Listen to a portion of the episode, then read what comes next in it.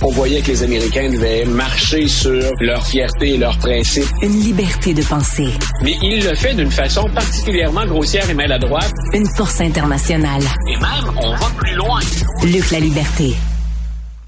Luc, euh, écoute, je comprends pas le toute la, la, la la tempête autour des propos de Donald Trump à l'OTAN. J'ai peut-être mal compris, tu vas m'expliquer, mais ce qu'il dit Donald Trump, c'est si tu payes pas ta compagnie d'assurance, si tu t'assures pas, si tu n'envoies pas ton chèque à compagnie d'assurance, ben plains-toi pas après ça si le feu est pogné dans, chez vous, puis que tu reçois pas d'argent, puis t'es pas protégé. Ce qu'il dit aux mauvais payeurs de l'OTAN, c'est payer, parce que si vous payez pas, après ça, si vous êtes envahi par un pays, ben demandez-vous demandez pas à l'OTAN de vous défendre.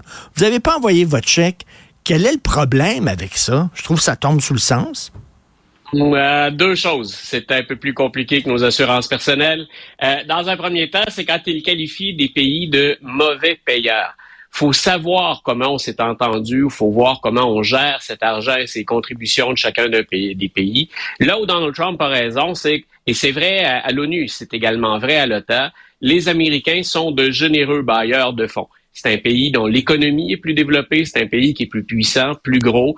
Puis on n'imagine pas des organisations comme l'OTAN ou l'ONU sans la présence américaine. Pour le meilleur et pour le pire, diront certains, mais on n'a pas le choix. Donc, là où, là où Trump peut dire, ben, écoutez, je mets mes grosses pattes sur la table puis je vous dis ce que j'en pense, euh, faudrait qu'il voit quelle est la, la, la, hauteur des contributions de chacun des pays.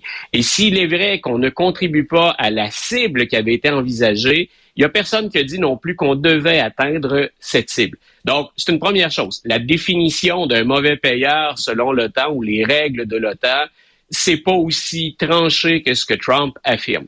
Euh, de l'autre côté, euh, ce qui l'a fait planer en fin de semaine, et personne n'est capable, pas plus moi que la plupart des, des, analystes ou commentateurs, c'est a-t-il vraiment dit ça? Euh, parce qu'il n'y a personne qui est venu cautionner ou valider ça sur la scène internationale, mais ce qu'il a dit et qui était grave, c'est vous payez pas, je vous largue. Grosso modo, c'est si vous ne payez pas à la hauteur de ce que vous mentionnez, on ne va pas respecter ce qui est le cœur même, ce qui est, au, ce qui est, ce qui est l'existence de l'OTAN, qui est la protection mutuelle. Oui, mais pourquoi l'OTAN, pourquoi l'OTAN protégerait un pays qui ne veut pas payer sa juste part? Pourquoi? Parce que c'est parce que c'est plus complexe en termes de gestion d'économie, pas en termes de gestion de pays. Est-ce que selon le contexte économique, chacun des membres est en mesure de, de fournir ce qu'on a envisagé comme étant une cible, c'est pas toujours. Écoute, on parlait de compagnies d'assurance. Combien de gens prennent des ententes avec des compagnies d'assurance hein, pour échelonner les paiements? Il y en a qui le font avec l'hydro. Il y en a. Si on veut jouer sur ce genre d'entente-là, plutôt que de tout perdre, on, va faire des ententes pour obtenir les sous nécessaires. Maintenant, bien sûr, on parle de, de, de pays sur la scène internationale. Donc, Trump, c'est avec des gros sabots. C'est peut-être juste une stratégie comme il en a utilisé régulièrement pour dire euh, on pèse plus lourd que les autres, voici, c'est un bras de fer, puis moi, j'utiliserai pas le langage diplomatique. Mais dire qu'on ne respectera pas ce qui est le cœur d'une entente qui est en place depuis la Deuxième Guerre mondiale et, et je pense que c'est ce qu'il a dit ensuite qui a dérangé plus de monde, je vais dire à Vladimir Poutine puis aux Russes, do what the hell you want. C'est faites ah. donc ce que vous voulez avec ce pays-là si jamais on ne respecte pas cette entente-là. Ce que, ce que Trump a dit en fin de semaine, que, la, discussion ait eu lieu ou pas. C'est ce qu'on entend sur la scène internationale depuis des semaines, voire des mois. On l'avait dit à Joe Biden dès qu'il est revenu sur la scène internationale, dans le fameux We're back, nous sommes de retour. On avait dit à Joe Biden, OK, mais pour combien de temps? Et là, à l'international, les, les Macron qui ont déjà eu en découdre avec Trump, les Justin Trudeau, les M. Cole qui n'a pas vécu ça, lui, bien sûr, du côté de, de l'Allemagne, euh, M. Charles, c'est donc quand on, quand on a à négocier euh, avec Donald Trump, ce qu'on craint, c'est qu'on ne puisse plus faire confiance aux Américains. On vient de voir échouer au Congrès une législation qui d'abord touchait la frontière, mais qui devait aussi permettre à l'Ukraine d'obtenir des milliards de dollars supplémentaires. Et Trump, dans la foulée, il est allé dans un certain nombre de déclarations. Hein. Il a dit Taïwan, Taïwan, c'est des concurrents. Moi, je ne vais pas protéger un concurrent. C'est pas tout à fait la position de l'administration Biden. Écoute, quand on regarde les déclarations, qu'on écoute les déclarations de Trump en fin de semaine, moi, je peux pas faire autrement que de penser à ceux qui sont les seuls actuellement qui l'appuient sur la planète. quand dans ton camp, il y a Victor Orban, ou il y a Xi Jinping qui voit que tu es en train de larguer Taïwan et qu'il y a Vladimir Poutine, il me semble que juste ces trois noms-là, qu'on soit d'accord avec l'ensemble de la politique de l'administration Biden, c'est une autre chose.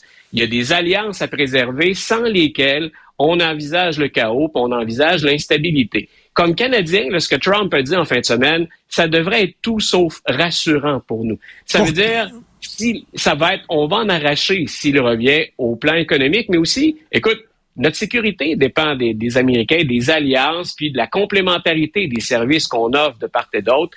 Euh, moi, j'y vois pas grand-chose de positif pour nous, à tout le moins, si on se limite ici. Pourtant, pourtant, les alliés sont en train de se préparer pour une victoire de Trump.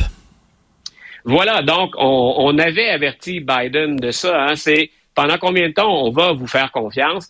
là, ce qu'on voit depuis des semaines, c'est que Donald Trump, les procès ne débouchent pas. Les procès les plus importants ceux qui pourraient le, discréditer pour la présidence, voire hein, en cas de culpabilité, l'empêcher de se présenter. Ces procès-là ne bougent pas.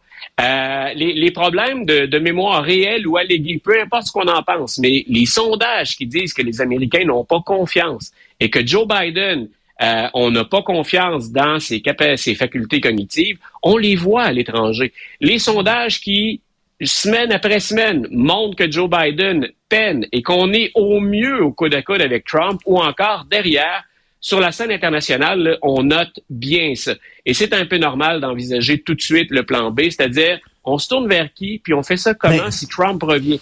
On a essayé de le flatter. Rappelle-toi, moi, si je suis Emmanuel Macron, je ne sais pas ce que je vais faire. La première fois, écoute, je ne l'ai pas embrassé sur la bouche, c'est tout ce qui manquait. Donc, on a joué à, euh, on a joué la grande, la franche camaraderie. On lui a déroulé le tapis rouge. On lui a fait un gros câlin pendant qu'il nous époustait l'épaule parce qu'on avait des pellicules. Donc, euh, on, a joué la proximité. Puis, ça n'a pas fonctionné. Euh, M. Macron s'est rendu compte qu'il n'y a pas d'amis de ce côté-là. Vers qui on se tourne? Mais écoute, si Trump gagne les prochaines élections, les démocrates n'ont qu'eux-mêmes à blâmer parce qu'ils sont allés au bâton avec un candidat qui est faible. Vraiment, là. Parce qu'on a probablement fort mal compris ce qu'on appelle de l'autre côté la guerre culturelle.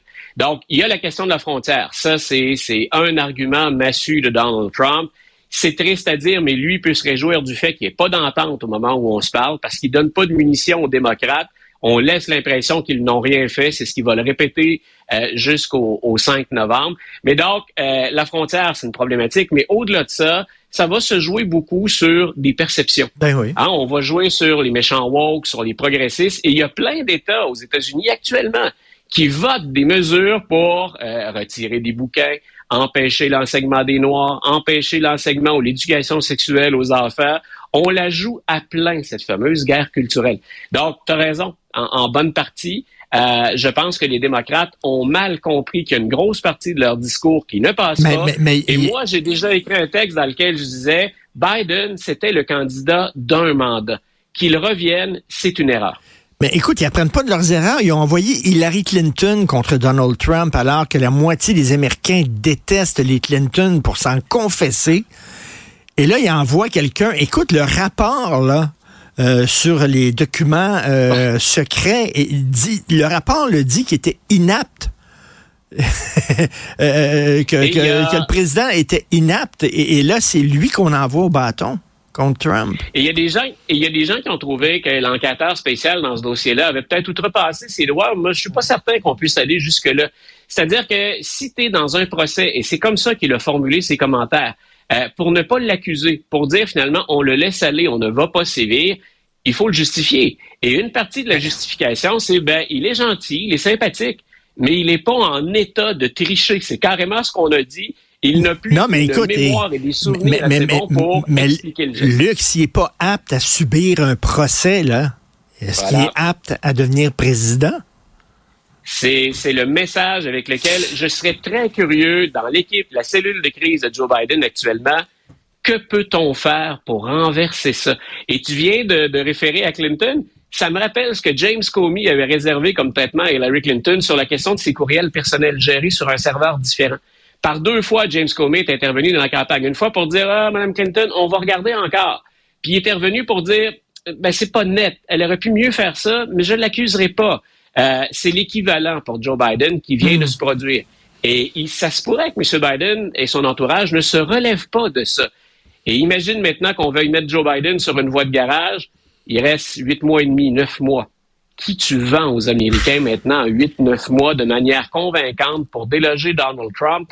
C'est la principale erreur démocrate, à mon avis. Laisser Joe Biden revenir et ne pas vendre ou préparer les Américains à un autre candidat ou une autre candidate que Joe Biden.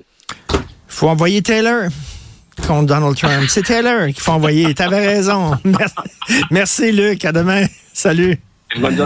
Salut, Luc La Liberté. Alors, merci beaucoup à l'excellente équipe avec qui je travaille à la recherche, Florence Lamoureux. Merci beaucoup, Marianne Bessette, à la réalisation, la mise en onde, Jean-François Roy et Tristan Brunet-Dupont. Merci beaucoup. On se reparle demain 9h. Passez une excellente journée.